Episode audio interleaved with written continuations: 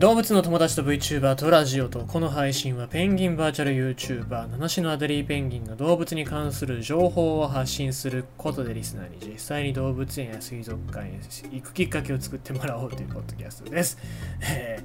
ー、噛みましたけどもそのまま続けますよ。今日はホークス戦ホークス対楽天1位対2の対決なんで見たいなと思ってるんですよ。で、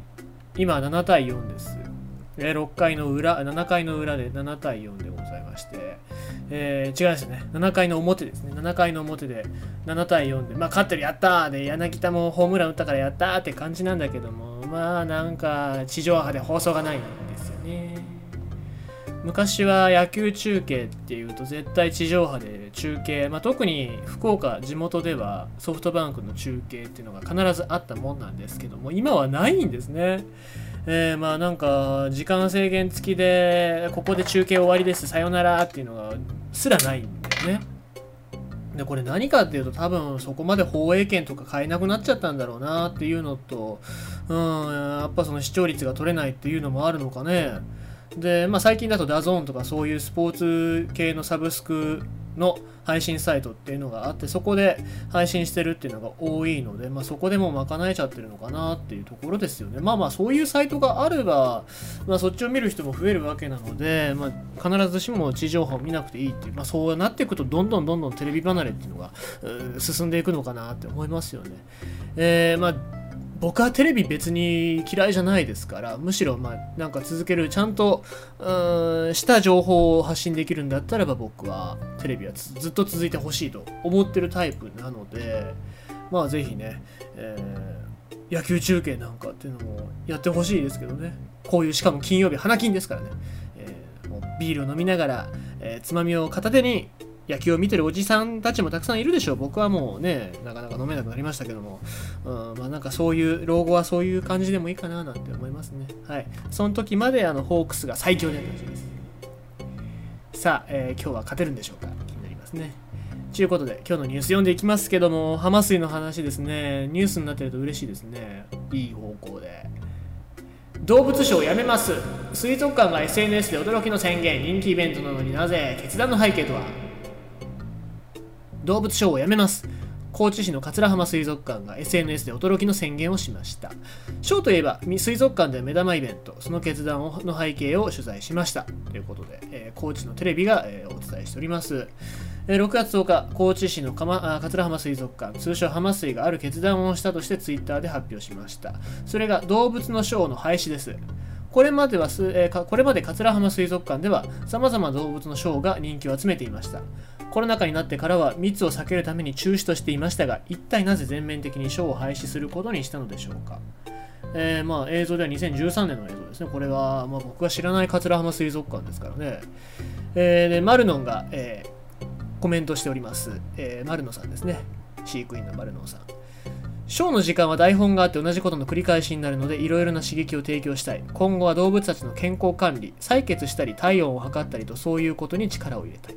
ということですね。えーまあそれに関しては僕も動画撮ってたんですけどもねちょっと今回の動物の友達の動画の中では使えなかったんでまあ単体で出そうかなっていうところで思いますね。でまあショーの廃止まあ、これは桂浜水族館だしだけじゃなくていろいろな水族館でも、えーそういう動物福祉に関しての取り組みっていうのが行われております。で札幌市では動物に人を模した格好や行動させてはならないなどとする、えー動物園条例が成立しました。で品川水族館東京の品川水族館では施設の老朽化などもありイルカの展示とショーの廃止を決めました。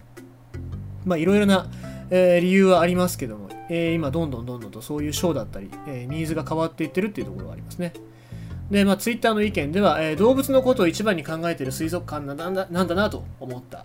飼育員と動物が戯れる姿だけでも癒される、えー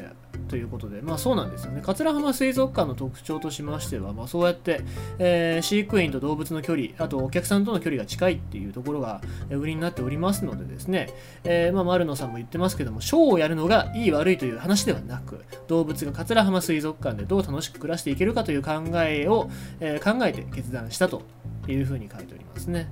えーまあとにかく動物にはやっぱりこの場所っていうのが全てですから人間に飼育されるっていうことになるともうここで一生を終えてしまうわけですから。じゃあその責任っていうのは人間に来るわけですからね、えー、とにかくここのこの場所で、え幸せに生きていけるようにはどうすればいいかっていうのは人間がしっかり考えないといけないところですよ。で、賞がなくても楽しみ方はたくさん。宝探しの感覚で。ということで、えー、賞は廃止となりますが、丸野さんは何があるかわからない宝探しのような感覚になると話します。こういうとこ丸野は、えー、うまいですね、えー、話が。えーと、えー、取材をしたこの日も待っているとサプライズがありました。突如始まったのは生まれたばかりのアシカのミルク時間、えー、動物と飼育員の愛情あふれる触れ合いの瞬間を見ることができるんです。さらにオットセイの餌やりタイムが始まるとたくさんの人が集まっていました。近いので、えー、餌やりなどいろいろなものが見れていい。えー、今、私は水族館で働いてて、えー、桂浜水族館は、えトレーニングも動物が楽しいように工夫して、いろいろな種目、新しいことを取り入れて動物も人も楽しそうだなと思ったということで、え来園者の方もいろいろな意見を持っているわけでございますね。えとにかく、やっぱり水族館だから、そういう賞がないといけないっていう時代は終わりなんだと思いますね。桂浜水族館がそういう意味で言うと、まあ、はっきり言ってそんなに新しい水族館ではないですし、結構施設もいろんなところがボロボロな場所もありますけども、えー、考え方だったり行動っていうのは、えー、非常にね、えー、先進的かなと思いますね。で、えまあ、今はね、えーと、僕が動画投稿した時に浜水のおととちゃんに確認してもらったんだけども、今はあのショーの代わりにアビリティタイムっていうのをやってて、で、えまあ、そうやって健康チェックだったりをしてるんだよっていうふうにあのちょっと修正しといてって言われたんで、え動画の中でもそういうふうに修正しましたけどもね、えまあなんかそういう部分をいろいろな水族館で見てくれるような、まあ、そんな場所が増えていくといいななんて僕は思います。ということでございまして今日のニュースは動物ショーをやめます桂浜水族館が驚きの決断ということでございました。